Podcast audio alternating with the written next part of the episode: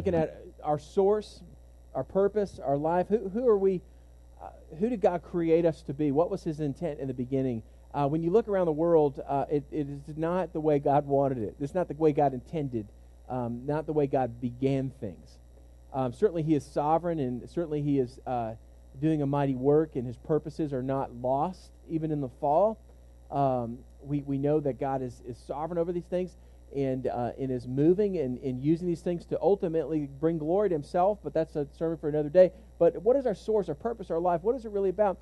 In chapter 11, really, I, I, think one of the questions that's answered or that we is considered in this is, is really uh, what is God's plan and what is God's purpose for my life? In fact, what is the, what is the plan and the purpose that I'm pursuing? What's the goal? What is the trajectory of my life?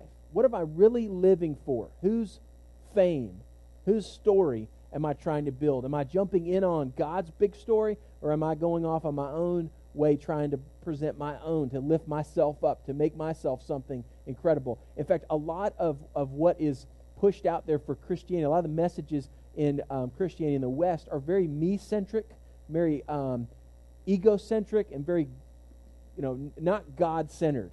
We'll see that in a moment, and that's part of what we find in the in the Tower of Babel situation. So we have a new world, fresh start, um, and then their children's children are given a, a command to populate the earth, to spread out over the whole earth, subdue it, populate it, multiply. God blesses that. And what do they do? They set up camp and they begin to centralize. They begin to centralize instead of spreading out as God has intended for them to do it. So God's plan was for them to spread out, populate, enjoy, subdue the earth. Um, he gives them the gift and the blessing of, of procreation, and, and, and, and he was, had blessed them in the fact that he had preserved them through the flood, and they're having children. They're their families are growing, and, and then they say no. And say, you know what, let's unify. Let's see what we can accomplish our own way apart from God's plan. That's basically what, what the story, um, what happens. And so let's look at verse 1. Let's see what we find here.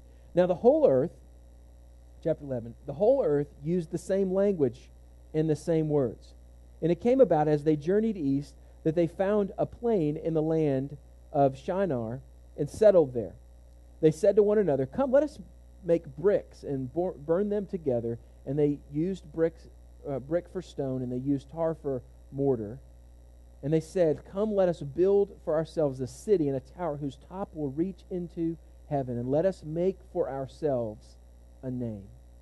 Otherwise, we will be scattered abroad over the face of the whole earth. And so basically, the people that are left, I mean, they're, they're there at this point, five generations now, based upon chapter 10, there's a guy by the name of Peleg um, P-L-P-E-L-E-G, and it says that he lived during the time when, um, when the nations were scattered. And so that marks five generations down now. Um, they are coming up with a plan. They're not scattering as God has told them, and they're centralizing. You're saying, you know what? Let's let's stick together and let's see what we can do. And so you have this um, this nation building thing where they're trying to make this unified people and stay in one place, and that was not God's plan for them. God's plan was for them to spread out. They didn't do it and so they're disobedient. And then the other thing is their motives behind it become a major problem. Basically, in summary, you could say of this people that they were um, they were a rebellious people. In fact, that's our that's our first point. They, they were a rebellious people. You see that um, they had incredible achievements. I mean, advanced architectural, mathematical ability um, to design and build this massive structure. I mean, some some ancient structures like the pyramids, which are be similar to what we'll look at some pictures here in a minute of what the structure would have looked like. It's called the, most people believe, it, um, historians and archaeologists would call it a ziggurat. It's this tiered building, much like a pyramid. And again, we'll look at an example of that here in a moment. But they had this great technological, mathematical ability that early on. Obviously, God had given them, um, and, and civilization is very rapidly um, growing in their knowledge and their awareness. Um, and I think a lot of this was pre flood information that they carried over. And, and so now they're um, they're building these amazing structures. You see technological achievements. You see political achievements. Uh, there's a guy by the name of Nimrod. It was known to be a mighty man and um, hunter. Many people believe that he was kind of the father of and the began to establish the Babylonian people.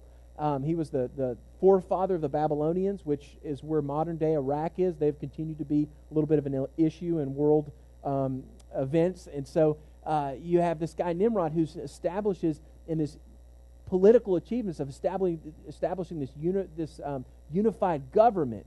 And, and somehow, you don't just get a bunch of people to come together to build a building without some kind of uh, coercion and force and, and some kind of persuasive abilities. And so somehow, this strong guy and other people with their authority are able to get the populace of that day to come together for this common mission. And I can assure you it wasn't just peace, okay? So with power, they and with political savvy, they bring these people together um, to to uh, to build this tower reaching to God. So we have technological achievements. We see political achievements. We see, um, lastly, self-glorifying achievements. Th- this was um, really about their fame and their resistance to God's plan. In the end of verse four. They said, Come, let us build for ourselves a city, towers whose top will reach into heaven. Let us make for ourselves a name. Really, it, was, it came down to who says God needs to be the one worship? Who says that we need to live our lives for the one true God? Oh, flooded the earth. Yeah, he judged it, but he's not going to do it again. And, and who's to say that we have to live our lives for him? Why don't we just do what we want to do? Let's build a building. We can have power. We can do great things. We can do God's just afraid of what we have the ability to do now, of our power. And you can just see how their thinking begins to, um, to, to grow and to grow into this rebellion, this foolish rebellion against God. He said, Well, how do you know it was rebellion? He says, Let us make for ourselves a name. That's, that's part of the rebellious attitude. And then, secondly, it says, Otherwise, we will be scattered abroad over the face of the whole earth. First of all, they wanted to be famous, not God, number one. Number two, they wanted to do their plans and not God's plans. It's no different than the fall in the beginning. God says, Look, I've given you everything you want. I've given you this incredible garden. Enjoy the whole thing. Enjoy all of the fruit. Enjoy all of this incredible bounty. You can eat it all. Enjoy it all. It's going to be incredible. You have everything except for I'm going to put one tree in the middle. Two trees, actually. One is the tree of life. You can eat of that. But the tree of the knowledge of good and evil, stay away from that one. Because if you eat of that tree, you're going to die. Understand, Adam? Yeah. Understand it? Yeah. Great. Everything's fine. And then pretty quickly they begin thinking, well, maybe God is maybe God's holding out on us. I mean, who, who's to say that and the serpent begins to tempt them? Are you really going to die? God just doesn't want you to know what he knows. And so what you need to do, and he begins to tempt them by challenging and questioning God's word in God's ways. God's word said, don't eat of the tree. In God's ways, because I've given you something far better. I've given you something far better. Don't go there. They question his word, and they question his ways. And it's the same thing happening here in chapter 11. Same thing. And so we see this rebellious people. Uh, in Luke chapter 1, verse 51 and 52, you can write that verse down. It says, He has done mighty deeds with his arm. He has scattered those who were proud in their thoughts or imagination of their heart. He has brought down rulers from their thrones, and he has exalted those who were humble. See, at, at, the root of sin, sin at its very root, ultimately, whatever category of sin you want to put out there, ultimately, at its root, you're going to find rebellion. You're going to find rebellion. That's it, at the, at the beginning. this is where even children, at the youngest age, um, they very quickly, you see a, a bend, a bent towards rebellion even in children, even in little babies. You slowly begin to see, as they begin to develop, the, a need to not teach them how to do wrong, but to teach them what is right, because their bent is towards self centeredness. It's my toy, my stuff, my time, my food, my this, my that. You know, ki- kids are not born perfect.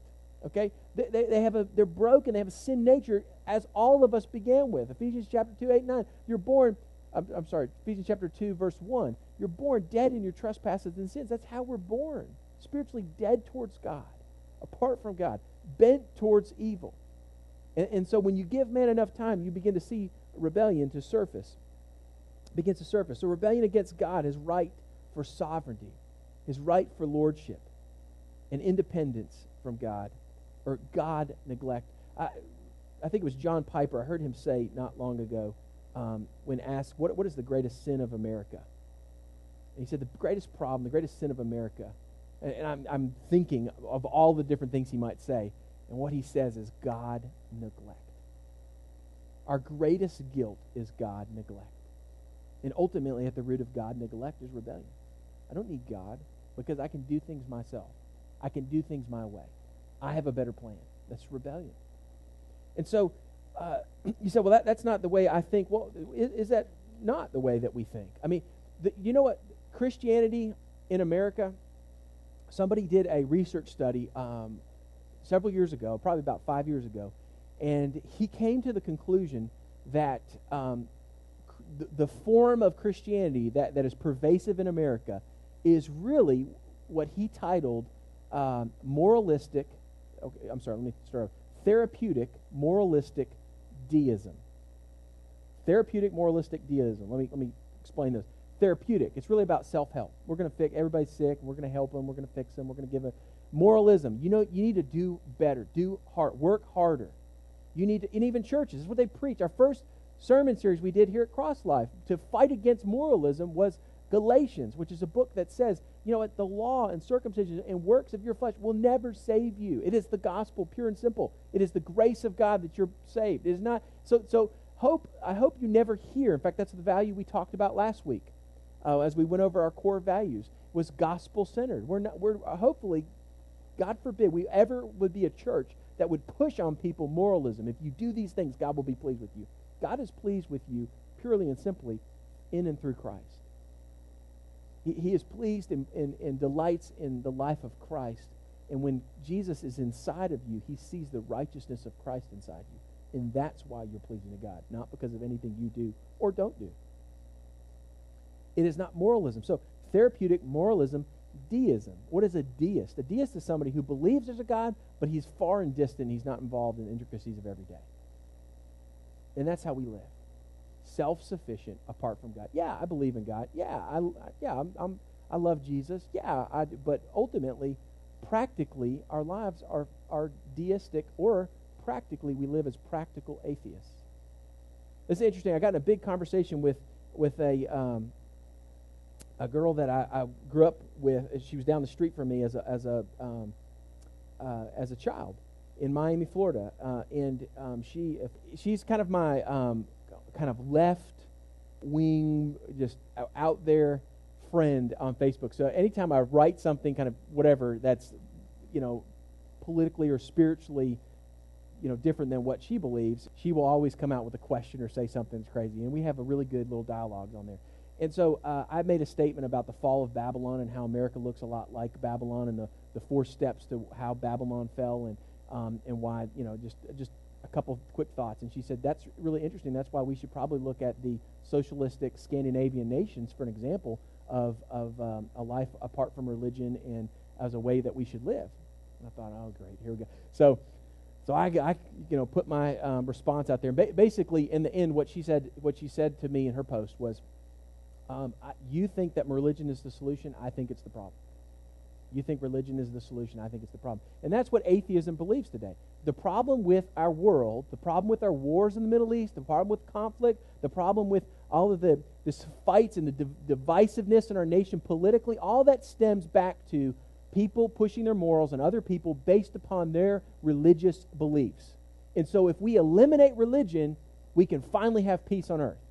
That's the assumption.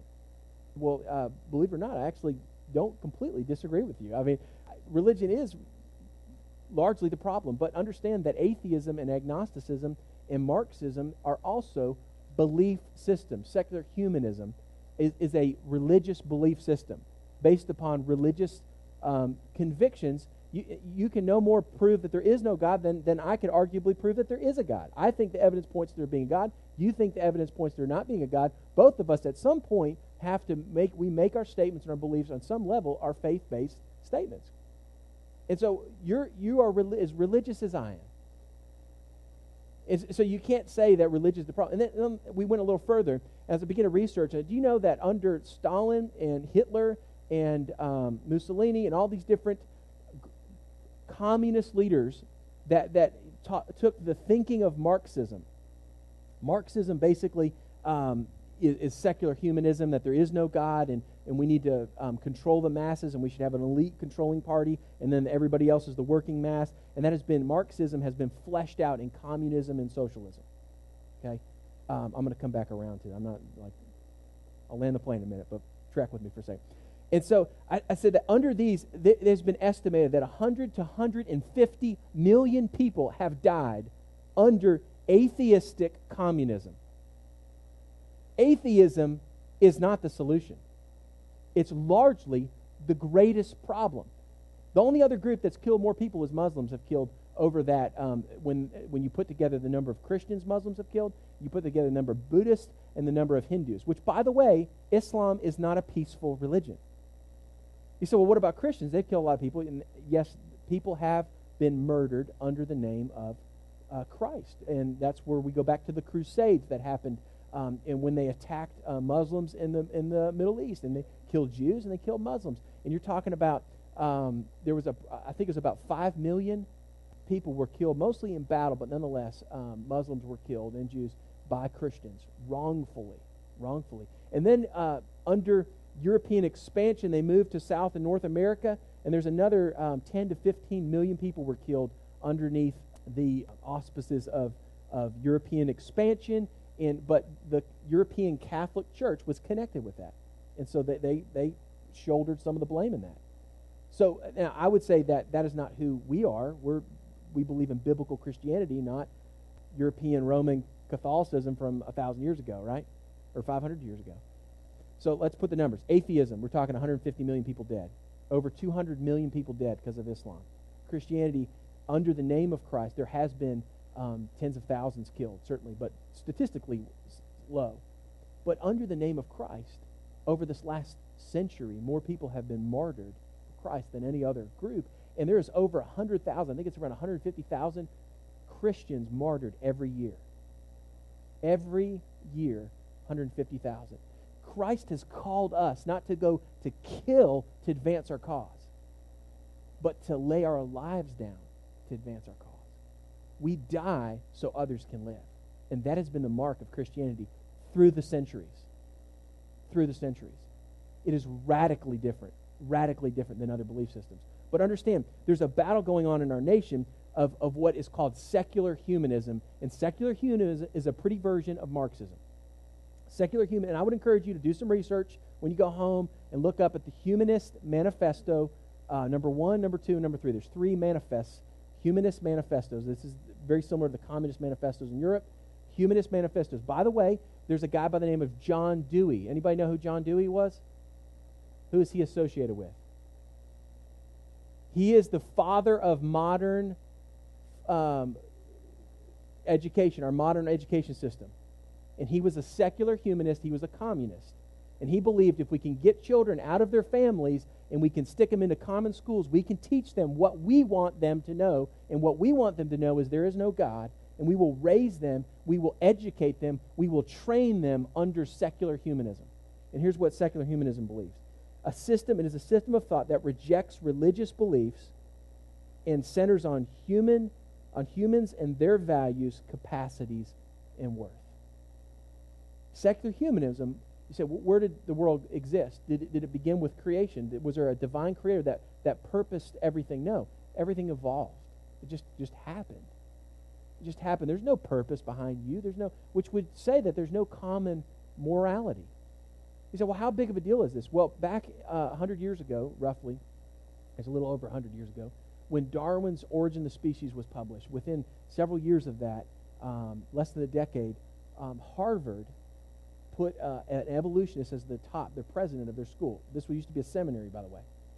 And he began to teach in every department. This is very relevant, so follow me for a second. This will help you understand where things are and how we need to respond to this as believers. Um, he began to, they began to put evolutionist, evolutionary thinking um, people over each of the department heads. So, for instance, science, that's a no brainer. They put evolution over science. Okay, we would expect that. But they also put evolutionists over the religious department. What does that mean? Well, that means that Christianity is a religion that has evolved. Just like things evolve from simplicity to complexity, all religions must evolve from simplicity to complexity. Which means that Judaism, with the Levitical system and the law and all the stuff I'm talking about that happened at the, at the Tower of Babel, they would say is impossible for this. There's no way that humanity was that developed back then. Why? Because they've already made a decision that things have to evolve from simplicity to complexity. They do not believe that God could have presented the truth, could have invaded the world and put his truth in there. Does that make sense? Okay, so that, that's religion. Now let's look at law. Used to be um, Blackstone's, I think, Book of Law is what they used, which was basically book based upon the law of, of the Word of God, that there is absolute truth. And we shifted our whole legal system to case law. Everything is case law driven. So we, th- what that means is that our morals and what we believe about certain things, like for instance, um, homosexual marriage. You know, should homosexuals be allowed to get to be married? Uh, well, based upon case law, society's convictions can change. And so, based upon how one judge, judge rules or another judge rules or another, we can slowly begin to change the morals of a nation through case law. And you don't make decisions based upon what the law states, you base, make decisions based upon what other judges have said. Does that make sense? You see how it's constantly changing and forming? And that's how we found ourselves where we're at right now as a nation. The, the law is dead, it's gone. And we are a godless, secular, humanist nation. If she said to me, um, this, this friend of mine, um, she made the statement that that's why, maybe um, that's why um, that the religious countries like America, much like Rome, God fearing nations need to fall, or something like that. And I, I, I correct her. I said, I'm sorry, but America is not a God fearing nation.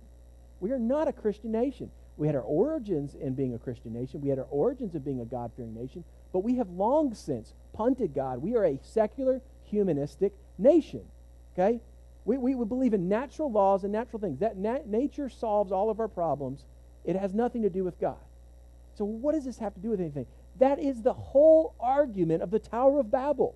We can build a building. We can build a tower. We can get to God by ourselves. We can do it through political uh, achievement. We can do it through our own scientific ingenuity. We can do it through our own um, knowledge and wisdom and, and our own power. We don't need God. We can do it ourselves.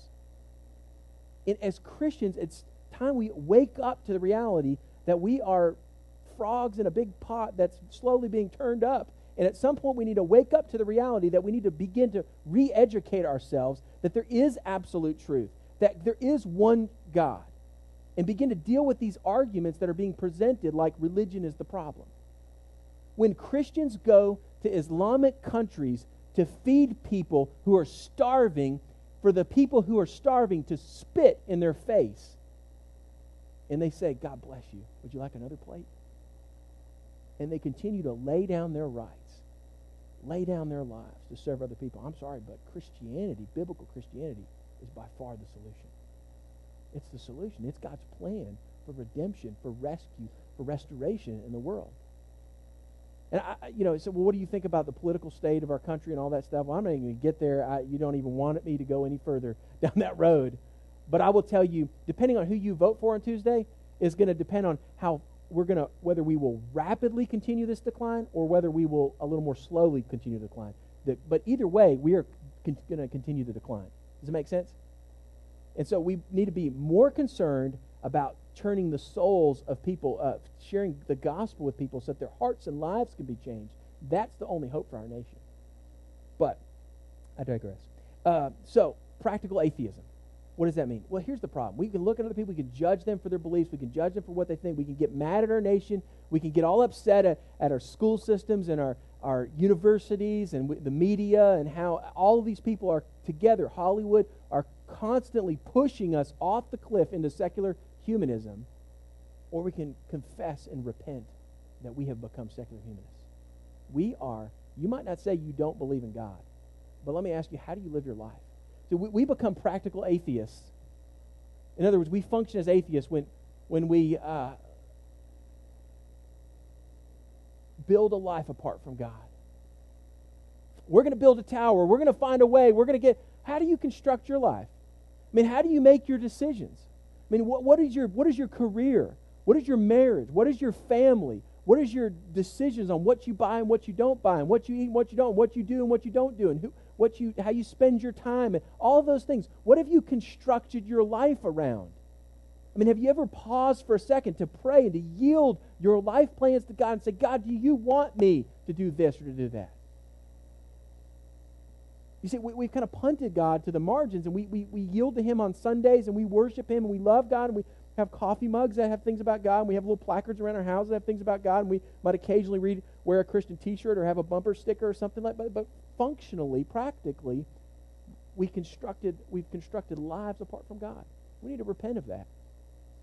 That's the problem with the world is that there's no salt left in it to contrast the, the evil that's out there. The light has been diminished so great because Christians aren't living un, uh, yield, uh, yielded and surrendered to God, and they don't look that much different than people of the world. They the difference between us they say they don't believe in God. We act like we don't believe in God because we live as practical atheists. Uh, practical atheism. When we seek, we are practical atheists when we seek our own community apart from God. When we when we build, construct a life apart from God. Where is your community? Who are your people? This is why life groups are so critical for us, and to be in small groups and fellowship in small groups because we, I cannot live a life yielded to Christ apart from the fellowship of other believers. I mean, I need people to get in my face and say, you know what, you're a little bit of a hypocrite in this area. Or, or you're being a little this or a little that, or where, to cause me to, to challenge me, to spur me on, to encourage me. I need the fellowship of believers. I don't need to just see you guys once a week and we all wave at each other and we have a little conversation lobby and then we scatter and we never really take the masks off and really talk about what's really going on in your life. What's, what are you constructing your life on? What are you struggling with? What, what, what are you what's happening in your heart? What, where's your anxiety coming from? Where, what are you frustrated? Why are you so angry? What's going on? What are, why are you so worried? All of those reveal a life constructed independent from God. Secondly, we live as practical atheists when we try to accomplish our own salvation. Not only am I going to construct a life, but I'm going to save myself. I'm going to save myself. You've heard us talk about this before. It's called functional saviors. What are the functional saviors in your life? What are the things that you look to to save you in your life? Where do you go to, to find a, func- a savior is something that gives you peace, that gives you hope, that gives you um, life. Where do you go to get peace? Where do you go to get hope? Where do you go to get life? Is it media?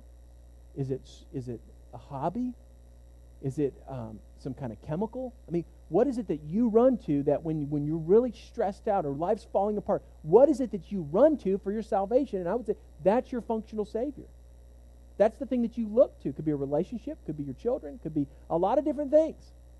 What is the functional Savior in your life? Because we, we are living as practical atheists or deists apart from God when we try to save ourselves through our own ingenuity.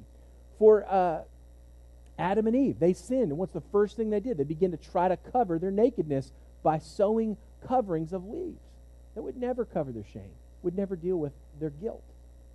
And we do the same thing. We try to construct our own covering, our own salvation through functional saviors that we pursue. Now, the problem with functional saviors is they are so sneaky and deceptive. Again, it's really hard to see them with your own eyes. And that's where you really need people around you that can speak the truth in love and, and, that you're willing to be honest, and they're honest with you. And we model a community of honesty where we can help one another discover their functional saviors. So I, I, can, I can easily point the speck out in your eye, but I look past the log in my own. And, and so if, if, if I would let other people help me see my log, then I can help them with their speck. You see? And we can help one another. Does it make sense? Functional saviors. Uh, thirdly, we, we live as practical atheists when we live for our fame. When we live for our fame. When, when we live for our story. What, what does that mean? Well, let me ask you this Who is the center? Who is at the center of your theology, your view of God? Do you believe in a God who makes much of you? Or do you believe in a God who you make much of? That's bottom line. Does God exist for you or do you exist for God? That is a penetrating, dangerous question. But I would encourage you to think through that. Who, what do you believe about God? When you talk to people about it and you begin to discover, there's a lot of things that we have just taken on and assumed that we really never submit to reason and to God's word to say, is this really right? Like, why did God make you? Well, God made me because he was lonely. He wanted somebody to hang out with. No, he didn't make you because he was lonely. He didn't create Adam and Eve because he was bored. God the Father God the Son and God the Holy Spirit, though separate in personalities, are unified in one, and they are doing great together. they don't need more friends. They have one another. They're doing great. So God, in eternity past, which we can't even comprehend, didn't, you know, he didn't one day just go, you know what, I'm just kind of sick of myself and, you know, fathers that I'm sick of you, the son, and son, you know, I don't like the Holy Spirit, and I'm sick of him. And well, let's make somebody else to play with. Okay, let's do that. That's not what God did. God created us so somebody else can enjoy how amazing and wonderful and perfect and great He is. God did not create you because He missed you. He needed you. He had to have somebody to love Him. No, He didn't. He loved Himself. You say, well, that is so prideful and egocentric. Yeah. It, how could God be anything other than that? If God loved you more than He loved Himself, that would make God an idolater. And that would kind of break the whole godness thing. He no longer is God if he loves anything else. But we have constructed theologies where we're the center. God makes much of me. God needs me. God loves me. I cringe when people are like, well, my God wouldn't do. Well, my God wouldn't. Well, my God. And, and God is a personal God. He tells us to call him Abba Father. But, but sometimes we, we treat God like he's this, you know, little dog that we, we order around to do whatever we want. Come here, God. Go there, God. Go there, God. Do this, God. Do that. God is not some giant gumball machine, okay, where you put your money in, you turn the knob, and you get whatever you ask for. It, and if you want to know what people think about God, and you want to know what their theology is, when tragedy strikes, who do they blame? When stuff doesn't come the way that they thought it was going to, when, when disease hits, when, when suffering hits, when tragedy hits, they can't sing a song like we just sang a moment ago. Oh, God, you, you never let go.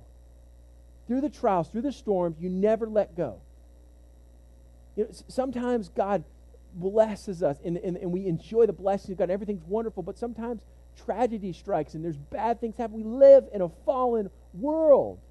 Okay? It, we can't, and, and, then we get mad at God. God, that's not fair.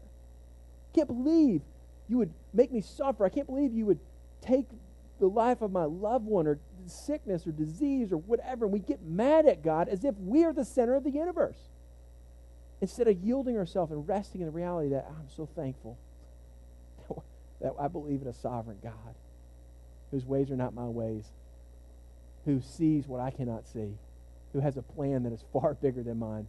Because in my little tiny pea sized brain, I don't like the way things are unfolding. But I can trust and I can yield and I can rest in the fact that God sees the whole picture, that He is working on something far bigger than my little slice of the pie and I can just yield myself and trust Him in the unknown and walk safely into the darkness, knowing that, that He will guide me through it, that He has a purpose, He has a plan. Whether I, I ever see it, the Bible is full of, let's look at Hebrews 11, those who lived and served and, and, and pursued God as He promised a city that they never saw on earth. And they died not getting to see the thing which God had promised them until they got to heaven. That's what it means to live by faith. It means to live for that which is not, you can't put your hands around that, which you don't see, but you know is true nonetheless because God said it was true. And so, are we a people who Hebrews 11 says is not ashamed, that God is not ashamed of them because they live for a city not made with human hands?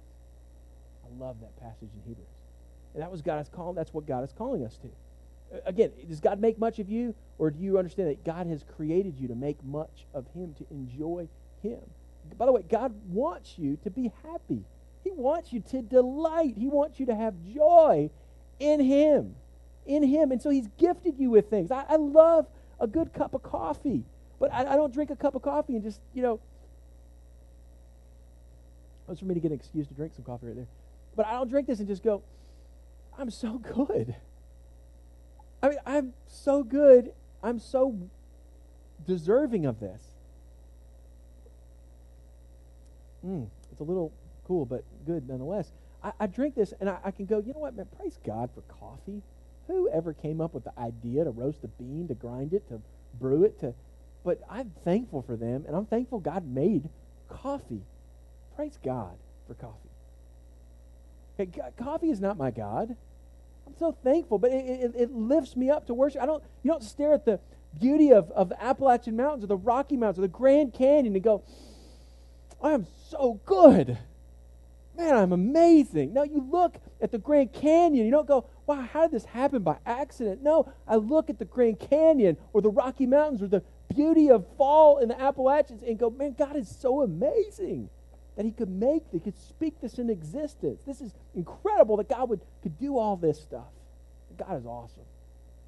And God is realigned as the center of my universe.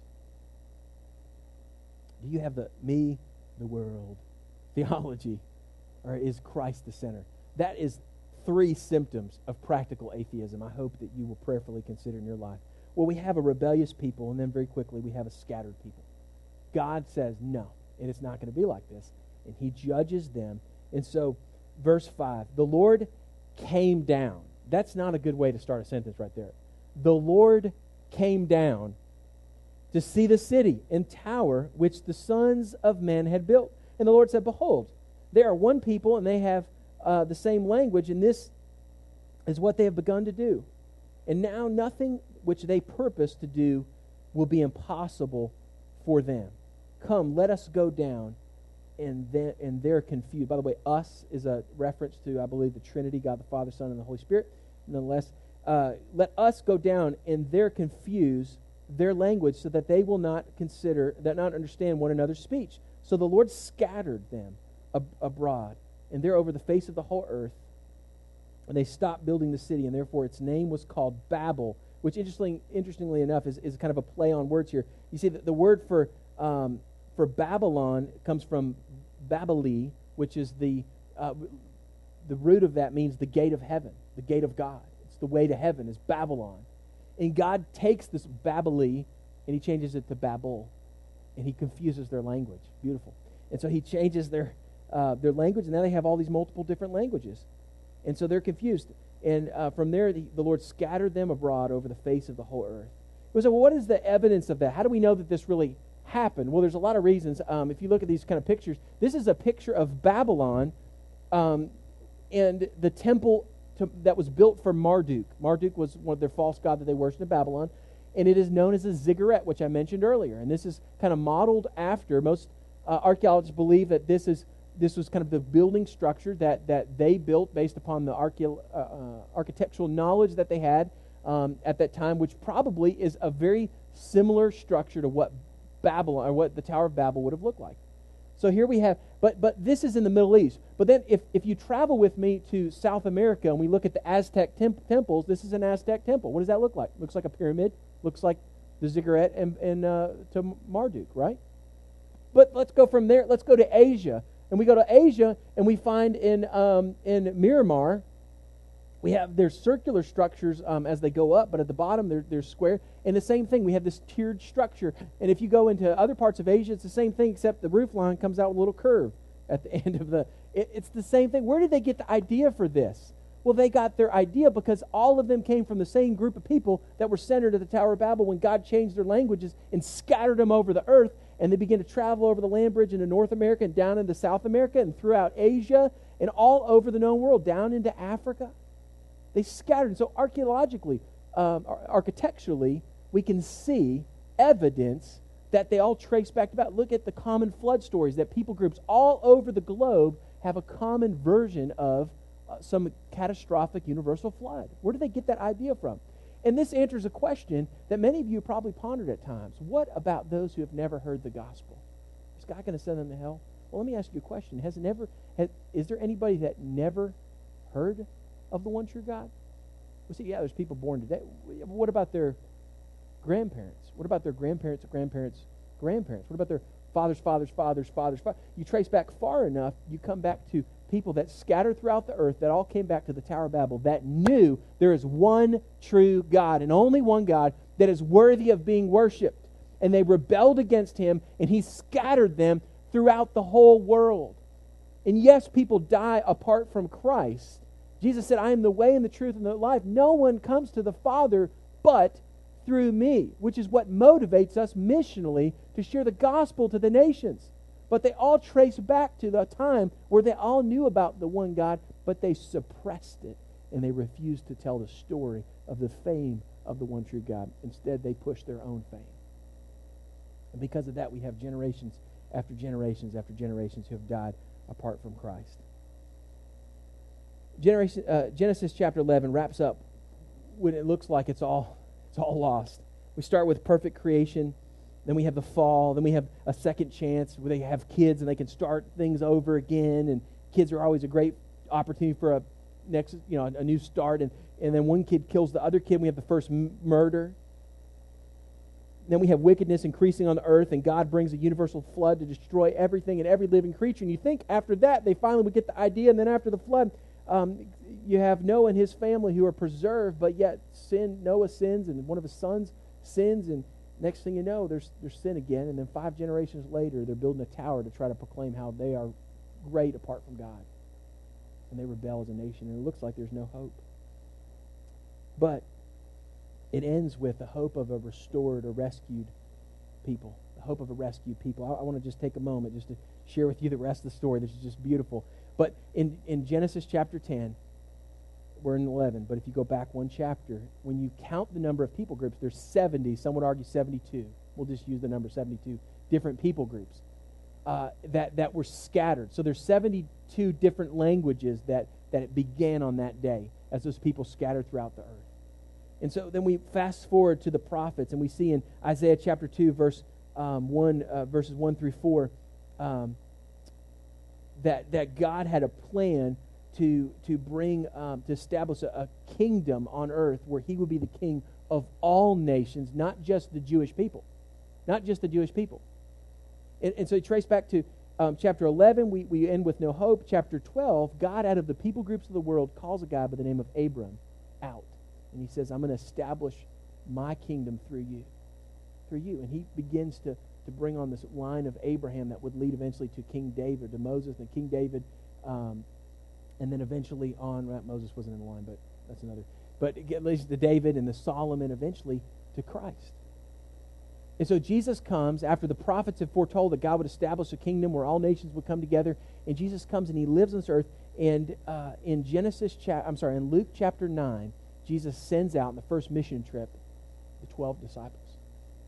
Sends out the 12 disciples, and the 12 disciples go proclaiming the kingdom of God is at hand. He tells them, Look, the harvest is uh, plentiful, but the workers are few. Pray for the Lord of the harvest to thrust out laborers in the harvest. And then in Luke chapter 10, he doesn't send the 12, but now he sends the 72 disciples. 70, why 72?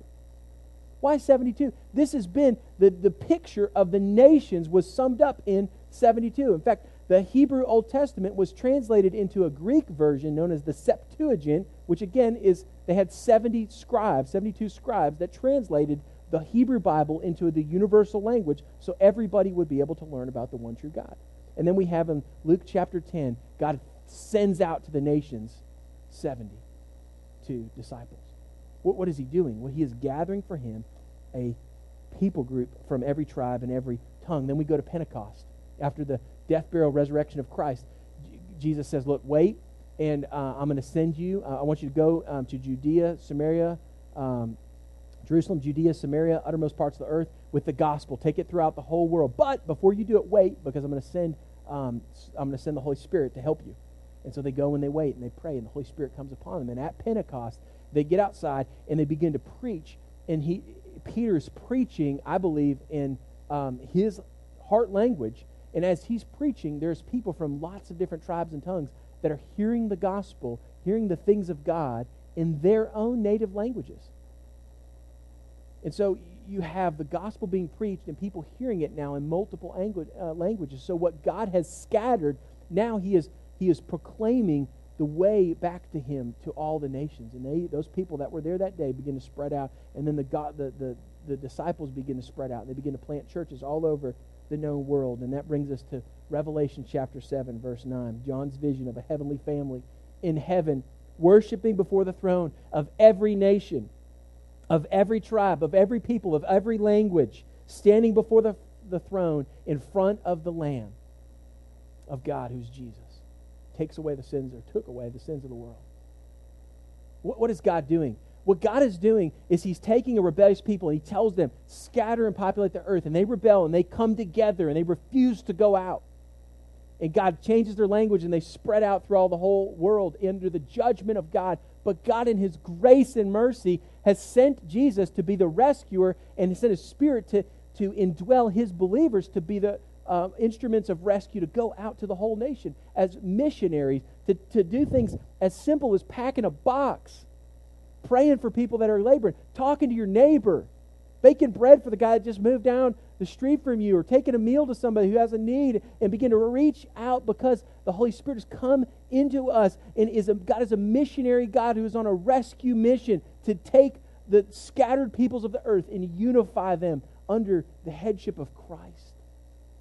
That they would have Jesus as the center of their lives, that they would know the God who they were created to know and to enjoy forever.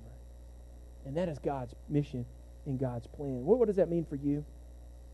Well, I, I would encourage you as we as we wrap it up right now that you would just be praying about God. What are the areas where I live as a practical atheist?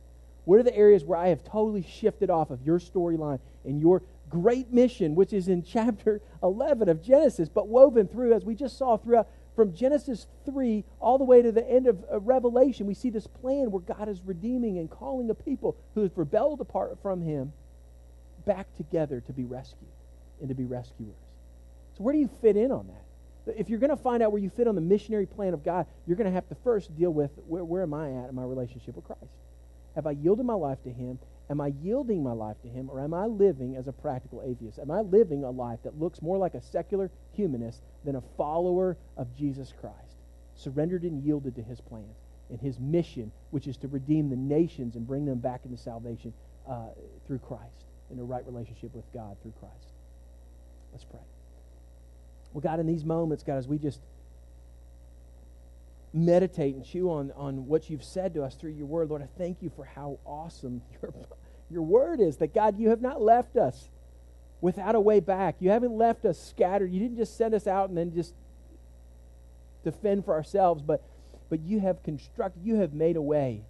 In fact, even before the first sin, the Bible says that the Lamb was slain before the foundations of the earth. You, this is your plan all along and you are deserving of so much glory and honor and worship that you would call us to be a part of your mission. And so, Father, for that we thank you and we worship you.